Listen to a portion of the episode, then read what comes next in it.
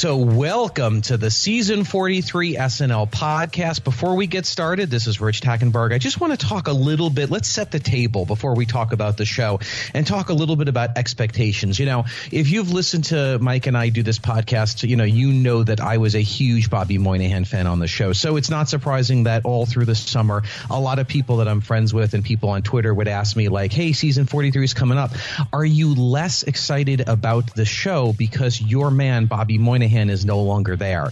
And I, I always find that such an interesting question because it, it, it, it assumes you don't understand something fundamental about us SNL hardcore fans, which is that, yes, Bobby was my favorite. I loved Bobby. And before Bobby, I loved someone else. And before that, I loved someone else. And before that, I loved someone else. All the way back to for me it was Eddie Murphy was my first guy. He was the guy. And then we had, you know, 40 people in between.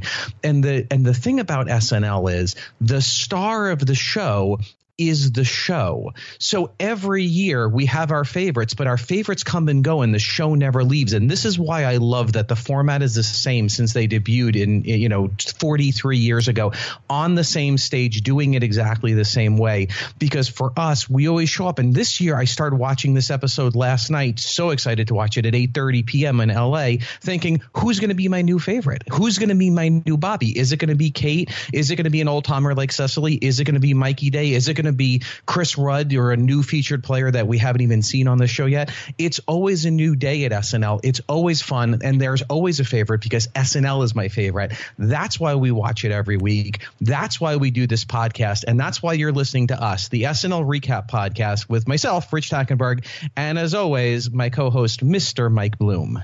Uh, is this going on on post show recaps? I thought this was a podcast recording at Terrazano's, which is my favorite restaurant. I am talking to Chef Luigi Marinara on the mixing board, our editor, to make sure that this is the right place for recording. Exactly, exactly. Oh, Terrazano's. We will get to Terrazano's. So, Mike, uh, how was your summer? It was good. It was good. I talked about this a little bit on actually another uh, podcast that I appeared on, the 32 Fans podcast, to talk some more SNL, talking about some of the best. Uh, most famous and least famous uh, musical guest and host uh, pairings on SNL episodes prior. That was a lot of fun, but it sort of you know stoked the fire within me. I know we had a couple people in our comments section during our finale podcast uh, about you know the old adage that SNL is not what it used to be, specifically in the 70s and 80s when it was really boiling hot. So I decided, you know what? The first five seasons are on Hulu. Let me start checking it out. I'm about halfway through the first season. Admittedly, with the, when the Big Brother season rolled around, you know, it sort of uh, fell off on my schedule. But that being said, I'm, I'm a little more than halfway through the first season. I'm really enjoying it. I've seen, you know, a lot of handfuls of sketches from those first five years, but it's really cool to see the show grow and evolve and some of these really notable sketches come to life. So I'm happy to say that my summer was full of SNL, both old and new. What about yourself?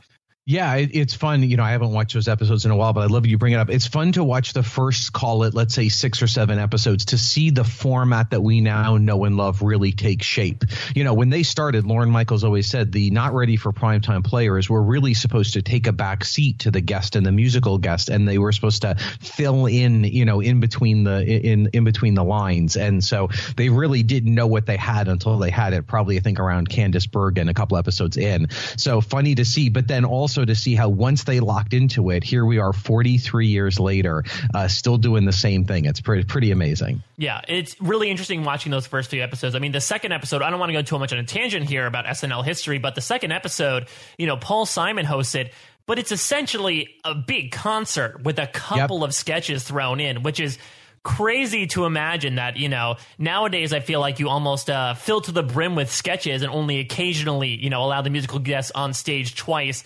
maybe have them have a cameo. It's crazy to think about how they were really trying out that formula, and yeah, it takes until like the Rob Reiner episode or the Candice Bergen episode for them to really start to uh, to workshop things. And it's also really interesting, you know, looking at Weekend Update, having Chevy Chase started, especially you know post Watergate and how they were handling that sort of uh, political critique. Obviously, nowadays, uh, uh, even outside of Weekend Update, we have The Daily Show and Last Week Tonight, and we've got all these late night hosts. We've got John, all you know, we, we got we've got all these different late night hosts. So it's so interesting to see how that kind of sprung out out of Chevy Chase just goofing around on the phone. Yeah, exactly, exactly. So here we are. We'll time travel back to 2017, season 43. So to start, you know, we, uh, you know, a couple of new faces that, uh, you know, will probably talk more about when they get more screen time, but just want to say a, a, huge hello to our three new featured players Heidi Gardner from the Groundlings, Luke Null from Chicago, iO West, and others, and Chris Redd from what I know him from the uh, the pop star Never Stops, Never Stops Stopping. I can't remember mm-hmm. the name of it was, but great, great. So three uh, strong featured players, and of course we say goodbye. Had already said goodbye. This is our first episode without Bobby and uh, and Vanessa and Sasheer, um, and also also, you know, probably in a in, in even bigger change, you know, we we said goodbye to Chris Kelly and Sarah Schneider, two of our three head writers. So very big change at the top. Uh, we're going to see how that plays itself out in the writing of this year. We added seven new writers for this season, uh, so a lot of possibilities for change. But I think what we're going to say about the beginning of this episode, at least the first half of this episode, is we're going to sort of go to tried and true. We're going to go with what works, what is you know what is what is proven already, and for a season premiere. I get it. I think that's not a bad idea. Season premieres are hard. Everyone's a little rusty, uh, but they come out of the come out of this swinging. I thought uh, I thought we start in a nice way. Yeah, here's a hot take about SNL premieres. When all is said and done, and we look back 22 episodes after the fact, they're usually not great and yep. you'd, you'd, like to assume, oh, it's after a big summer. It's, it's with a big host. You know, this the most recently nominated Oscar uh, nominee Ryan Gosling's here promoting his new movie. It's going to be a great time. And yeah, this first half of the episode I thought was fine. I'm really excited to talk about the second half of the episode because that's when they really strayed from that tried and true formula that you talked about and really swung for the fences. And of course, when you do that, you're gonna hit some balls really far and you're gonna, you know, swing and miss on a couple of these sketches. But I was much more interested in, in the second half uh, once we like could get past the midnight mark on the Eastern time than we did during this first part, which again was a very standard Ryan Gosling filled episode. Yeah, so we'll start with the cold open. Uh, to a huge surprise to no one, we start with Donald Trump and uh, Alec Baldwin is back playing Donald Trump as he had said that he would over the summer. Uh, starting uh, with Sarah Huckabee Sanders uh, and there, and he's back from a golf outing. I would say, you know, overall, I think you know this was. I don't think you could have done anything else. I think there was a lot of funny in this sketch, and it was a very amusing sketch. The hard part for me, and Mike, tell me me who disagree, uh, is that now I'm completely normalized to the idea that major star Alec Baldwin is showing up to play a uh, to play a, you know a Donald Trump. So there's no surprise, there's no adrenaline rush. It's just like, well, of course he's here. That's his job now.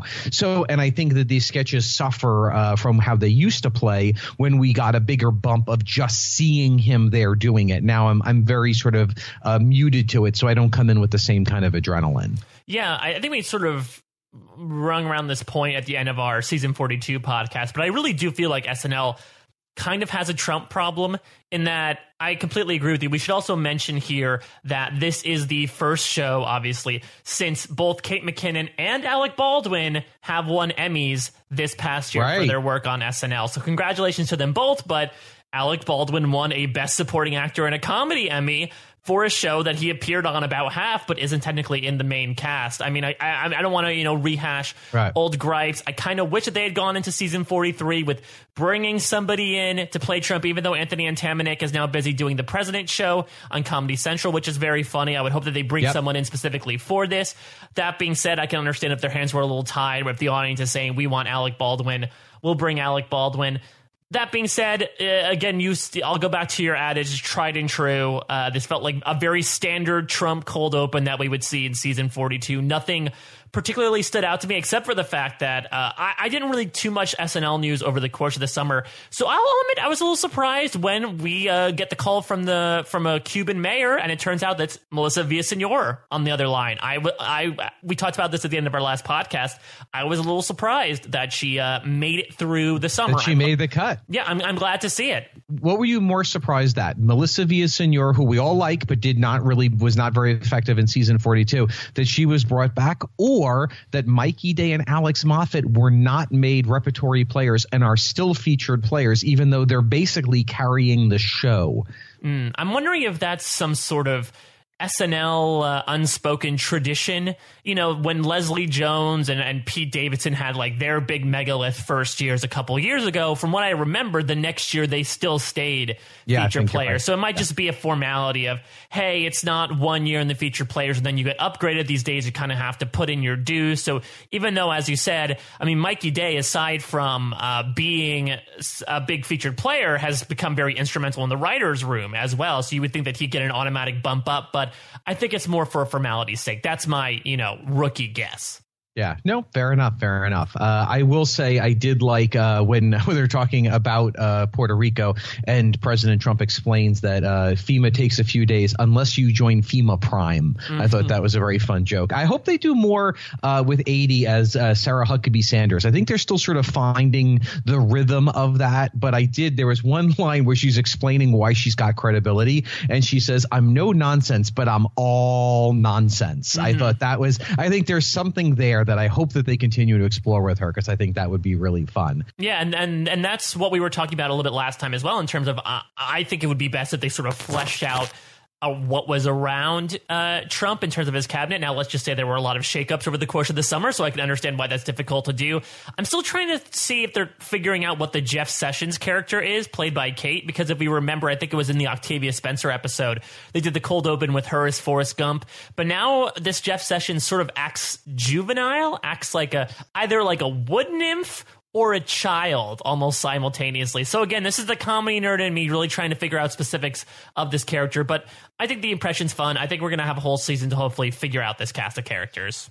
Yeah, and I like that they're playing her him to eleven. I mean, I liked you know the whole bit about how he lives in the grandfather clock was cute, but I really like towards the end when he says, "I'm not look adorable, but I'm frightening," and I was like, "That's I think to me that's the the the the lock that I hope that we land on with Jeff Sessions." So um, again, we see Alex, uh, Alex Moffat shows up as Chuck Schumer, and then again, I love Alec Baldwin, but oh, he kills me with his energy on the live from New York at Saturday night, which is basically basically the energy that I just said it was more than Alec Baldwin had. He's got that old school SNL. That's old school, dude. That's not how we do it. We do it with Kate McKinnon and what Alex Moffat does, which is scream it. So, uh, but all that said, we get into uh, our host. We get to see for the second time. Uh, we have not seen him since uh, 2015. Ryan Gosling is here to host, uh, and although he's here to promote the new, the big new movie, uh, Blade Runner, we're going to spend a lot of time talking about La La Land. And a lot of time. This monologue felt very, very long. And it's one of those things where you sort of you get the joke in the first 10 seconds. He even says the joke in the first 10 seconds. There was, you know, a lot of think pieces written up around La La Land. The fact that it's this weird narrative that this white character is uh, saving jazz, which you know typically has African American roots. And Ryan, the joke is that Ryan Gosling took that word literally, that he was the one who saved jazz. Also, want to comment on his outfit for a second because I mean I think he pulled it off, but it's an interesting look. The like maroon blazer with the sweater underneath. Uh, but then he goes to the piano, and then Kenan comes to sort of let him in on the joke, and then he still does it. Then we have Emma Stone come in there was a lot just repeating the same joke over and over again. Now, what I will say about Ryan Gosling this episode, aside from his baker's dozen of breaks, is that you know he has a very calm, relaxed attitude, but he's very uh, sincere.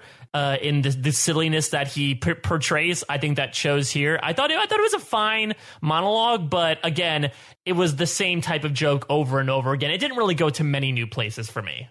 I agree. I would say that I actually watched this a second time, and it actually, I think there's more little jokes that I enjoy buried within because once I accepted the fact, like, oh, we're just going to do this I Save Jazz over and over. Uh, you know, when he's talking about the notes on the piano in jazz, that they're talking to each other and giving each other little kisses. And, you know, the first time he breaks is when he says New Orleans is actually pronounced Nolans, or, and then get into the Nerlens. And then he's talking about Chicago and NYC City. A lot of little funny things things. I like that he's you know he gets to hang with Lenny Pickett on jazz uh, on the tr- on the uh, sax, and then explains how you're supposed to be quiet so you can hear me talking about it. So um, and and I will say uh, in Rich's rule of of SNL cameos, Emma Stone does it exactly right. One and done. She's there. She's quick. She's got one joke that we don't see coming. I love when she's like, "How many times have we talked about this?" And he's like, uh, "A number of times." And she says, "You didn't save jazz. We save jazz." Not the most brilliant joke, but a nice capper, a nice way to sort of put a little bow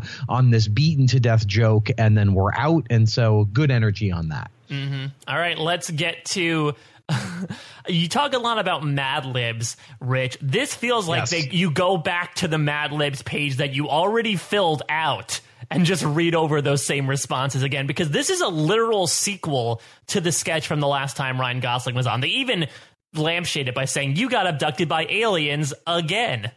Yeah, yeah. This is, you know, for those who don't remember, the alien abduction sketch started on that December 2015 episode with Ryan Gosling. So we're literally, uh, you know, just going back to going back to this wheel one more time. And again, it's the season premiere. Everyone's a little shaky. Why not go back to something tried and true? You know, and as I often say with sketches like this, for me, it's like it, it's funny. Yes, as if I had never seen this sketch before, I would be like, oh my god, that's freaking hilarious. But having seen every iteration of it, it's always diminishing returns for me. And as I, as you, you pointed out, I always say it sort of feels very Mad Libby in that there's just certain slots that we're filling in new jokes. And if the jokes kill, it's great. If they don't kill, it's not so much. I felt like this was a probably not so much, um, but you know, still fine enough to sort of start the season off. Mad Libby, is that the name of Kate McKinnon's character's name?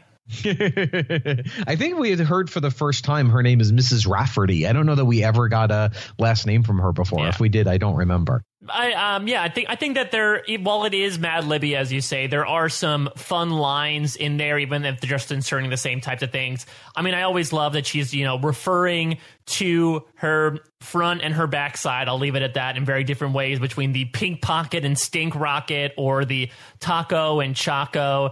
Uh, I was, but it's sort of like Debbie Downer in that you know, Gosling was known for breaking really hard. He broke a lot of times in his previous uh, instance on the show, but he broke really hard during the sketch last time. So it almost feels like Debbie Downer to me when they kept doing Debbie Downer and they're like, oh, what is everybody going to laugh? Which, you know, it can go one or two directions, either the Debbie Downer direction or the Stefan direction, which I felt never had diminishing returns. Uh, but we didn't get it until Kate decided to fully show off what the aliens did to her behind on uh, the trucker hat toting Ryan Gosling himself. And he was jostling with uh, laughter the entire time that she was in there. Yeah, you could pretty much tell that almost certainly she had underplayed this in all of the rehearsals so that she could just go to town on his booty on live television and just really sort of get him. There were a couple of uh, you could tell sort of ad lib punches that really, really threw him, and I thought that was great fun. Mm-hmm. All right, let's get let's get to our first commercial of the season, shall we? Yeah, uh, our Levi Wokes. This was written by Mikey Day and Streeter Seidel, directed by Oz Rodriguez.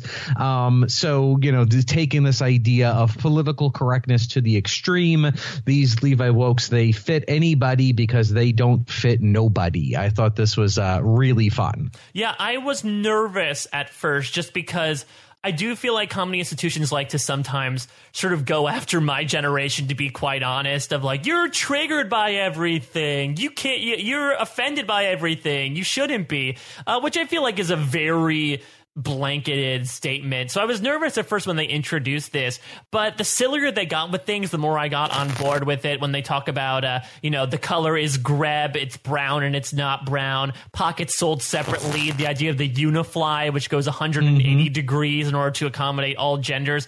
I think they were able to pull it off yeah, I think that both that they continued to heighten and to build with this, and also the pacing was really good. It didn't go on too long. Uh, you know, when Leslie Jones like, "What's my size?" Why don't you ask me about my accomplishments? Like, I thought yeah. there was a great perspective to this that was just so ridiculous. So, yeah, I thought this was. I don't know that this is something that at the end of the year we're going to look back and say, "Oh my God, that was such a great sketch," but really good uh, pre-tape. Uh, you know, one of our for, for our first commercial parody of the year. I thought it was really really fun. And a nice final joke about how uh, these jeans, you know, they're not by, made by Indonesian children; they're made in the USA by white children. A lot, yeah. a lot of like really fun punctuation marks. I know that we say one of the hardest things to do in sketch, especially writing on a week to week basis, is finishing the hat in a way. Yep. But I feel like a lot of these sketches had like very interesting endings. Yes, I would agree. I also give a little shout out to the editor on this because I felt like not only was the pacing really good, there was nice little graphic touches that you feel like you would see in a Gap commercial or a mm-hmm. Levi's commercial that uh, that gave it sort of that authenticity and yet was completely silly and irrelevant at the same time. So I like that a lot.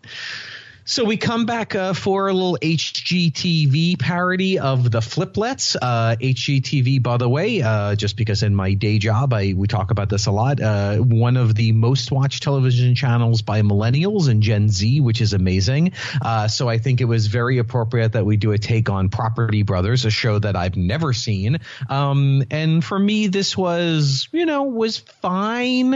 Um, I was probably more uh, I I get it, and then watching them execute the I get it. Uh, although I thought they had a very nice ending to this. Did anything for you in this? I liked how they, it was very quick. It was probably one of the quickest sketches of the night, and considering compared to you know the very lengthy monologue, I was a bit surprised by this. But we got out and in very quickly, which you usually don't see in a sketch, you know, in the first half of the show. I like the concept of it. It was essentially, you know, these are three property brothers, the fliplets. One's the real estate uh, agent, one's the the carpenter, and then you have one who's just a little out there. Uh, I liked, you know, I think Ryan Gosling again committed really well to this character. This is one of the only sketches where he did not break, surprisingly. But I actually like the build of the Tristan character uh, when he's saying, you know, we don't talk about, you know, our family falling apart. They go city to city trying to build the home they never had, and then him to just go on this lengthy diatribe about watching a man get hit by a bus as sort of a symbol about how God has,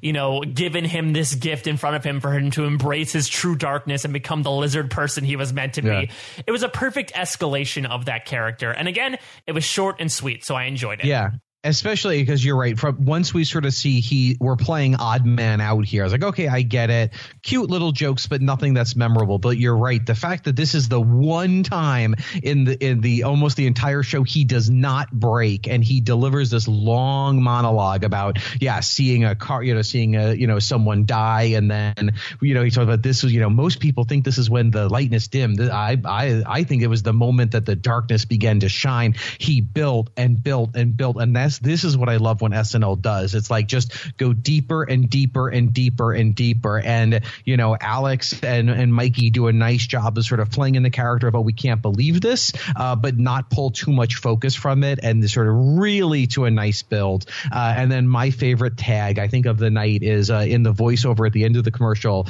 Uh, the the announcer just says this was the usable footage. So I just thought that was a great little tag to a you know probably a, a, a a, a B minus sketch, but a but I think kind of an A ending. And I think it's it's a little meta too in that I from what I can remember in Gosling's first time, and usually with a lot of first time hosts on SNL, you find them in the crazy man straight man relationship playing a straight man a lot of the time. I think the notable exception was the Santa Baby pre tape with the uh, mm-hmm. the the late great Vanessa Bayer. She's not dead; she's just off the show. Uh, where you know they were, it was actually very similar to the aforementioned Terrazzano sketch where they were taking things way too seriously when nobody else was. And I'm happy that here they were able, to, he was able to portray more crazy characters. I think that shows more of a confidence on the show's part and more of a confidence in Gosling that he's able to actually do this without somewhat laughing.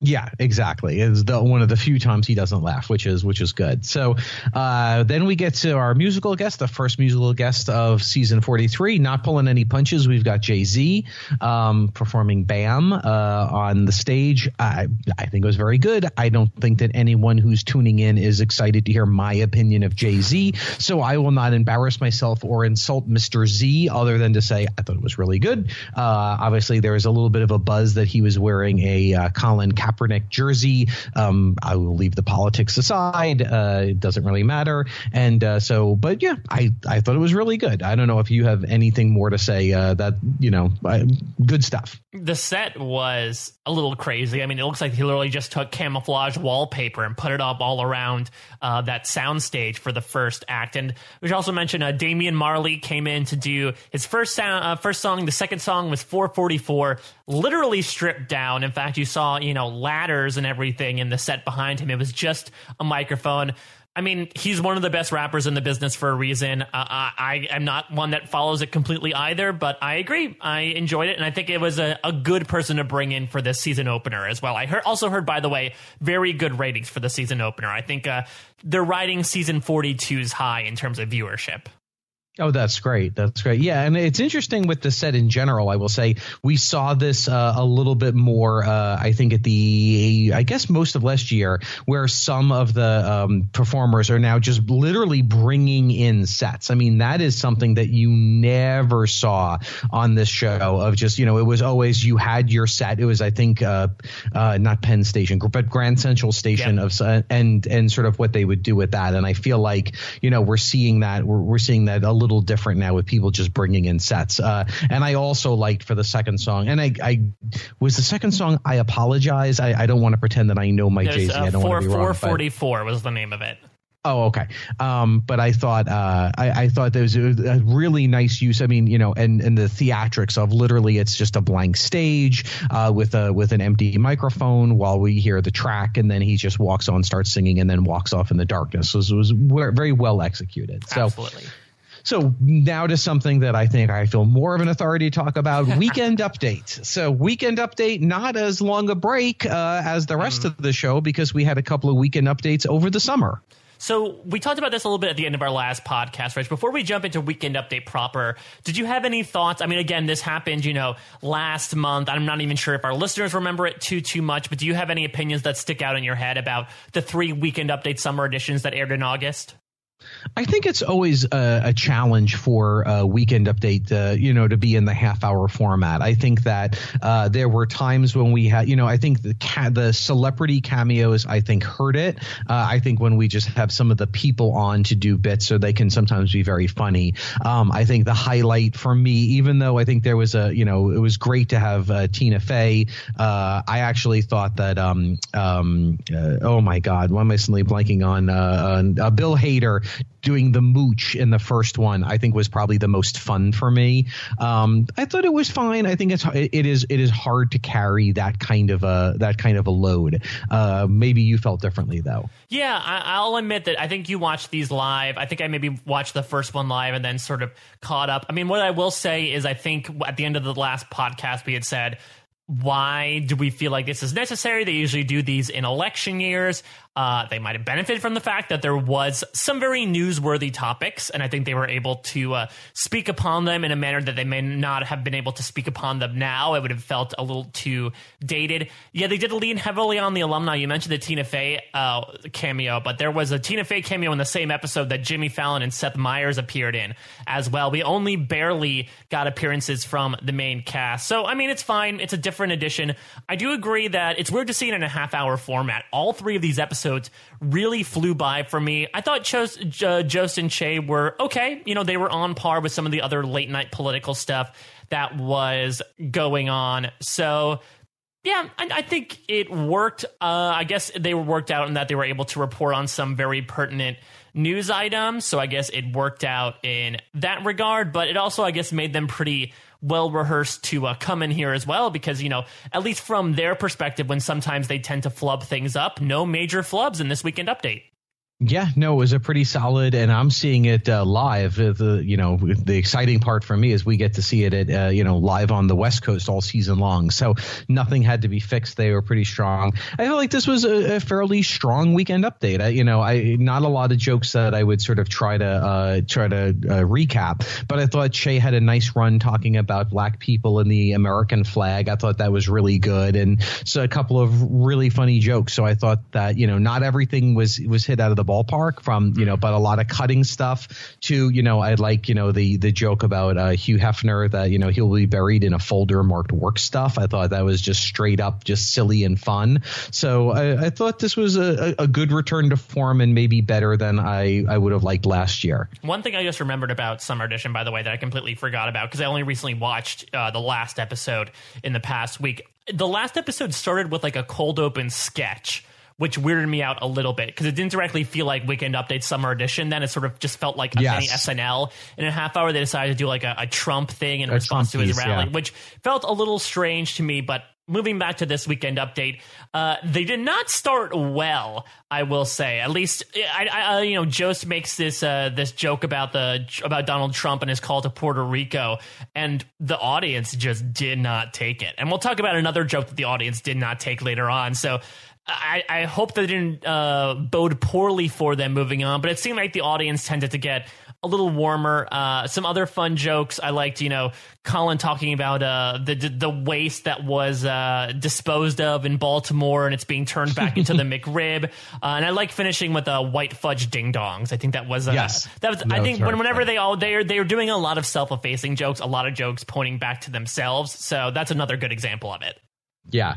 Uh, so we had two guests. Uh, Angela Merkel was first, and then the guy who bought a boat. Uh, we'll move quickly through these because I want to get to the second half of the show. And, we, and we've seen these characters before. Yeah. Angela Merkel, you know, more of the same. We haven't seen her since John Cena uh, from December of last year always solid. Uh, you know, now you know they're we're not writing. I, I assume that Chris Kelly and uh, and um, uh, uh anyway, it doesn't matter who wrote. Uh, I think there's new writers to this, but I could be wrong. Uh, some funny stuff. I mean, I thought the only thing of, of, note here is I thought it was interesting when they tried to sort of capture the meme moment uh, mm-hmm. when they're talking about Trump not calling her to congratulate her, and she talks about that feeling when he doesn't text you back, uh, but you see him tweeting. I think they're really hoping that that's an animated GIF that goes around the internet this week, so we'll see what happens. Um, but again, I thought this was solid, funny, an unmemorable, uh, you know, uh, uh, outing of Angela Merkel, but certainly fine. What did you think? Yeah, here's another one that just really elicits a silence from the audience is when Angela says, "No allies, just mo- mostly Axis these days," and I feel like the audience was yes. sort of like stunned to say, like, should should should we laugh at this? But Another fun take on the Angela Merkel character and just how uptight she is. You know, you seem a little stressed out, Chancellor. Oh, thank you. Uh, talking about how slutty Angela Merkel for Halloween is just her with the hat.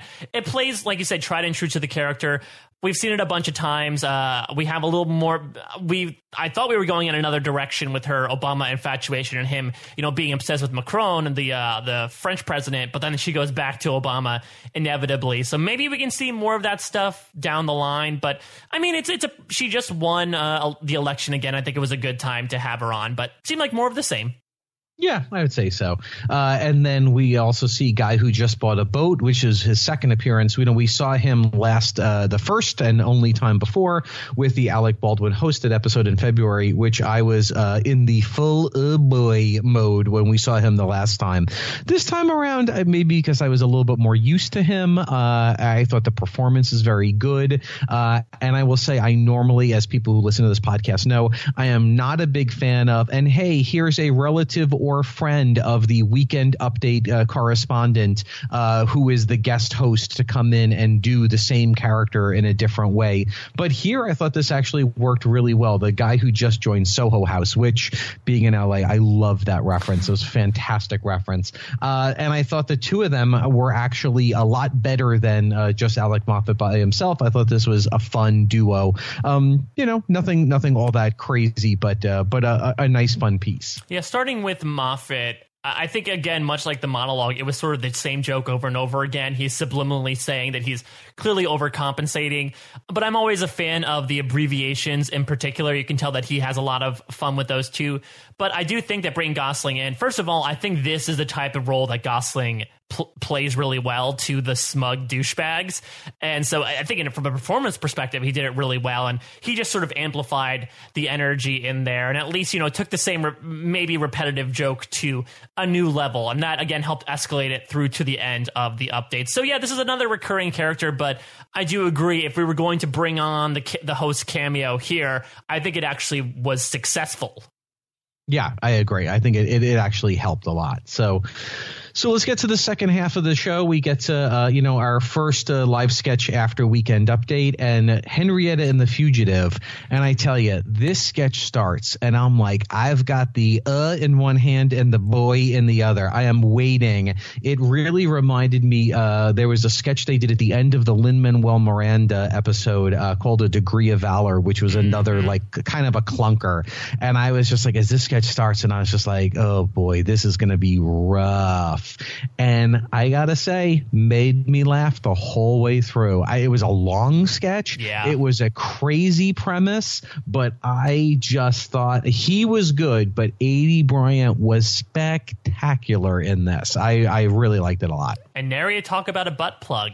Uh, yeah, this was su- a super silly sketch, but this is kind of why I watch SNL personally are for these like ridiculously stupid ideas, but people commit to them with a straight face. And again, you know, Gosling does break in this sketch, but for the most part, he brings a lot of sincerity into this like James Dean fugitive who's fallen in love with an anthropomorphic chicken. And Aidy Bryant plays a very sincere as well. Also, should mention here when I saw Beck Bennett walk in as the cop, I realized, oh yeah, Beck's in this show. I believe this yeah. is his first appearance uh, on the show, and we're gonna get to Kyle Mooney's cameo next time. But these guys were, I don't know what was going on. Maybe they maybe were still uh, talking about Brigsby Bear from over the summer, doing some press tours about that. But uh, they were the Good Neighbor guys were rarely seen this episode. Not to but, be seen that much at all. Yeah. But I thought everyone committed really well to their roles in terms of this typical 40s film. It was a little weird that we did almost like a Wizard of Oz type of thing where it goes to 20 years later and then it colorizes and then it has this you know moment where uh, again everyone breaks again because she tries to take off her sunglasses and the bandana falls down. But this was really silly. It made me laugh out loud. And I think it just shows while, you know, the, the first half might have been a little bit of what we had seen in season 42, this represents to me what SNL can do, which is just to take ridiculous ideas and build really crazy performances out of them. Absolutely. And, and, I'll say last about the, you know, I, this absolutely did not need a tag 20 years later, but it was so fun to see it in color. And I did think to myself, you know what? If we didn't have this tag, they would have had time, the writers, to have this sketch introduced by Reese De'What. Yes. And I was so happy that we did not have to start this with an annoying Reese De'What, uh, you know, tag at the beginning. So uh, all, all good. Yeah, so no, we, we, had, you know, we, had, yeah. we had Kenan come in and he was actually in the sketch show. He couldn't be Rhys what He was the farmer who got shot, yes. which again was like really chintzy, but for some reason, whether it was Kenan's delivery or the way it was staged, just really had me laugh. Yes, very funny, very funny. So, so riding high, we come out of this and we come to another sketch that I feel like it starts. We're in an Italian restaurant, and I'm just like, oh, I feel like I've seen this before. I just have a bad feeling that this is just going to be more Mad Libs. Uh, and again, very funny. I very much enjoyed my time at Terrazzano's. Yeah, so just to set this sketch up, so it's essentially I think they did this maybe for Domino's or maybe for Pizza Hut, I'm not sure, but you know, they'll have people sit yeah, sit in a restaurant and they'll bring them food and they'll think it's part of a restaurant, but then they reveal, oh no, it's actually, you know, this chain restaurant. How crazy is that? And I would almost compare it to that uh, famous Chris Farley sketch when he's yep. uh, trying the coffee crystals. And actually, uh, ironically enough, SNL Connection, the person who plays his wife in that sketch was one of my acting professors in college. Her name is hey. Francine Russell. She's lovely. So it's always funny to sort of uh, have her pontificate on that. But it was very similar in terms of, you know, really taking a, a reaction to this review and putting it to an 11. And I, I wasn't on board with the sketch at first either, but it was just the performances of Ryan Gosling and Cecily Strong that kept this moving the entire time. And I also love the slow reveals peppered in. This idea of, no, this isn't a restaurant, this is just a warehouse. And because, you know, Cecily says, this is my favorite restaurant. They say, this isn't an actual restaurant. We just made this place up. And Chef Luigi Marinara, as I mentioned it before, the, the two of them were just so so good even though ryan gosling did break again. He was like jimmy fallon in this. It was just getting to the point of like what are you laughing at? And yeah. yet at least at least we were laughing with him. So that certainly helped. Exactly. Yeah. I, I, just think i think uh, this is where gosling's and we'll talk about a, an instance actually coming right up where his intensity really lends well to his character. I thought it did a really good job here Yeah, and uh, a friend of show Mark C in NYC was saying uh, before the show we were, we were talking uh, uh, on instant message about how this actually reminded him of a sketch that you mentioned from the last time, the Santa Baby pre-tape, kind of the the mm-hmm. broad characters getting weirder and weirder. And I think that this is another sketch where I think Mark is right in that what makes the sketch interesting is not oh look how dumb they are that they got fooled by Pizza Hut or what their reaction is, but the specificity of the characters and the way they played the characters. And as much as I miss Vanessa Bayer a lot. I thought uh, Cecily Strong did a great job. Almost reminded me a little bit of the work we've seen her do when she's uh, playing opposite Dwayne Johnson as you know uh, Gemma. yeah, Gemma. Uh, like just playing an interesting character that has all these specific weirdnesses in the writing and the performance that make it really fun. So I bet we will see uh, a carbon copy Mad Libs of this sketch. Uh, you know, in in just a few episodes. Yes, Kumail Nanjiani will be perfect for this. And I also, again, Perfect. really great ending on this sketch that it reveals that it was actually a Domino's commercial with the slogan, We're, at least we're not liars. That was a nice little, because, you know, last year we got the news that there'd be more branded content on SNL. I think we're still trying to parse out exactly what that meant, but I thought this, this was going to be, you know, a big Pizza Hut commercial. But when it turns out it was a Domino's one, I thought that was a, a nice little twist right at the end. I agree. I agree. So now, very late in the show, we get our only second pre tape of the night, which was interesting. And again, this is another one where I go, all right, it's a pre tape segment. It's about a movie that came out a hundred thousand years ago. Why would we make fun of Avatar and who cares? Like on paper, there's no reason to like the sketch, but then they're making fun of a font. And if you know me, I am a font nerd. So this was music to my ears. I, I was almost standing during this sketch. The dumbness of papyrus, which is a horrible font and wonderfully done. We believe that this was probably written by Julio Torres because, uh, as per Twitter, back in May of last year, he uh, he was uh, complaining about the Avatar font. So he is probably at least one of, if not the only writer, directed by Dave McCary. Uh, again, there's no rhyme, there's no reason, but it was beautiful. I love this a lot. Yeah, this was my sketch of the night, and I'll, i also have some uh, font nerd connection as well. One of my best friends, even in college, ten years ago, was fuming at the idea of papyrus font. So to see it sort of come full circle in a show that I love about was so much fun. And again, it comes back to the verisimilitude of Ryan Gosling's performance. I mean, just like Santa Baby, this is really where he's most comfortable in front of the camera, really playing this character very seriously. And I just love this slow reveal that the thing he's been ruminating on is why they use the, the papyrus font for the movie Avatar. And then just this, this great reveal that it's his voiceover as in Kate McKinnon with like a psychiatric session. Uh, yeah. I just I just think that again I'll I'll sort of repeat what I always say about the pre tapes, but they're just so well made. They're shot yes. like they could be an actual movie trailer. Uh, I can't say the thing that takes it back from me just a step was Kyle Mooney's character. I didn't like the fact that he actually was evil, as weird as that is to say. Like, I kind of like the fact if Ryan Gosling's the only crazy person here and he's just a normal guy, I think that's funnier than having him also be evil. But that's a very minor quibble in what I thought was a fantastic sketch overall. Yes, I was. I love that they refer to uh, hookah bars, Shakira merch, and off-brand teas. Uh, I thought this was really fun. I was. I was waiting. I, I was waiting for what I felt like was going to be the takeaway of uh, um, that. Really, Papyrus is is this generation's Comic Sans MS. So well, and, I, and I love yeah. the fact that again another great ironic thing at the final title. I don't know if you noticed that it just said Papyrus on it, but it was not in Papyrus font. I think it was in Comic Sans. Oh, I didn't notice that. Oh my god, that's fantastic. Oh, yeah. I love I love it. Those nerdy comedy details just make me so happy. That's so great. Um, and so we get to our last sketch of the night. Um, uh, this was uh, uh, this was at Mickey's End Zone. Kenan Thompson is in a trio, and uh, they're playing a song called "Oh Boy." Uh, you know, I I feel like you know. By the way, congratulations! The beginning of the show makes Kenan Thompson. He's now broken Darrell Hammond's record. Uh, they last year had tied for both being on the show 14 seasons. This is the beginning of Kenan's 15th. I think maybe this was in his rider and in his contract negotiation that he just gets to do one sketch like this every cycle. Um, there's nothing wrong with the sketch. I don't know that there's anything right with it, but there is nothing wrong with it. It was just this really free freewheeling, makes no sense, insane, uh, sort of going down all these different roads and and only circling back at the end.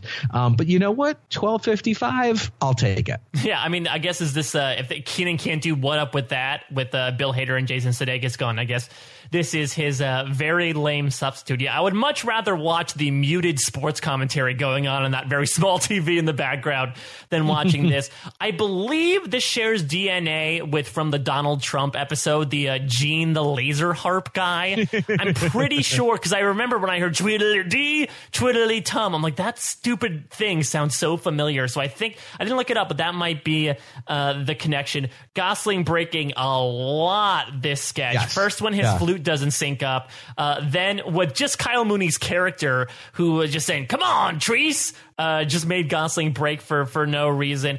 Also, something I noticed here. Surprisingly little Leslie Jones, the Emmy nominated Leslie Jones in this episode, except for Yep. the woke jeans commercial and this when she fails to uh, to rip a pair of jeans in half. So again, maybe just a, an off week for the Good Neighbor boys and Leslie. I'm hoping next week with Gal Gadot that we get to see more of them. Yeah, yeah, and I'd say you know, as I always, you know, the one thing with SNL is this is a sketch. If this was a show that was pre-taped and uh, you know and had been recorded uh, a week before, a sketch like this would have been a complete snooze. But I think the fact that it's live, that it's going all over the place, that the pants can't quite rip, at least gives us good energy going into the good nights. And speaking of the good nights, anything of note here, Rich? The first good nights of the season. Yeah, you know what? Uh, really fun. Obviously, he was in great form. Uh, said goodbye. The one thing you may not have seen if they cut off early in your market is that um, um, Cecily Strong and Kate McKinnon are running uh, to grab a, a featured player, uh, uh, Luke. Um, I can't even say remember his name, which is really Null. sad. Luke Null uh, to bring him over with Heidi Gardner and Chris Redd, so that most of the cast could sort of point over their heads, point at them in a in a nice show of support. So the so uh, Heidi, Luke, and Chris got a nice little front and center little uh, little uh, nod, which I thought was really cute and really sweet. It's a you can tell it's a very supportive staff. And I and I also I also noticed that uh, Alec Baldwin stayed through, uh, which he did not do a few times last season. Granted, he looked like he literally rolled out of bed to wake up and do the good nights, but he stayed through. Which uh, I know, Rich, that's that's a, a pet peeve of yours. Yes, and it, a pet peeve when a cameo does not show up, and I understand it's late for Mr. Baldwin,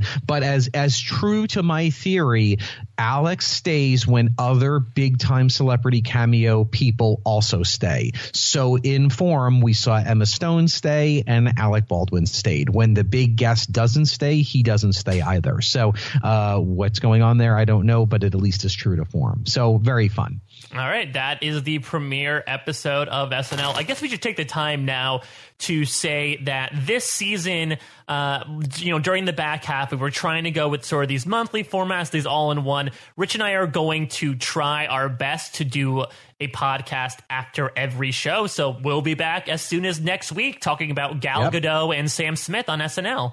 Yes, we're going to keep it tight and and current and relative. So we'll see how it goes. But we love your feedback. If you have any thoughts, please share it with us in the comments or Twitter or Facebook. We love to hear what you think. We're always trying to figure out new ways to do it. Um, Mike, what else are you working on? What else uh, should people know about in your world? So you can find me on Twitter at a Mike Bloom type in terms of scripted content. Uh, I'm doing stuff on the Jay and Jack network, uh, specifically covering Stranger Things with them in anticipation of the second season. They are doing their rewatch. I'm doing my first watch because the series scared me away in the first 10 minutes. I have now watched past those first 10 minutes and I've been enjoying it so far. So I'm getting together to do that. I'm doing a weekly Survivor podcast as well, doing a lot of silly stuff with Liana Boris over on the main feed. Um, you can follow Rich at Rich Tack on Twitter as well. Make sure you're also subscribed now that the season's back in order. Subscribe to our SNL feed. Go to postshowrecaps.com slash SNL iTunes.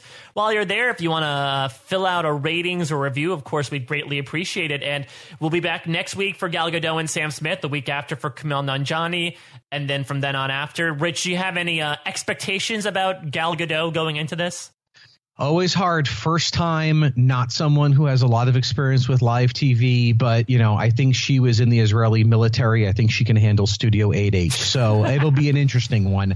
Uh, i would say fingers are crossed. I'm not i'm not excited but i'm not not excited but let's see what she does. Yeah and um, do you think we're expecting any sort of are we expecting a ben affleck cameo or a henry cavill cameo I feel like that she'll want to bring someone in, but I don't know. I, I could see Chris Pine showing up mm-hmm. as a uh, sort of a payoff from when he hosted, and because he's, I think, probably more a fan of the show. So uh, that would be my guess. I probably couldn't tell you who else. I'm gonna, I'm going to put my money on Ben Affleck, member of the Five Timers Club. I think you know he's got a good rapport with SNL. I could see, even though he wasn't in uh, he wasn't in her movie. He, he's going to be in the upcoming Justice League film, so I could absolutely see him make a cameo. So we shall see which one of us is right if either one of us are.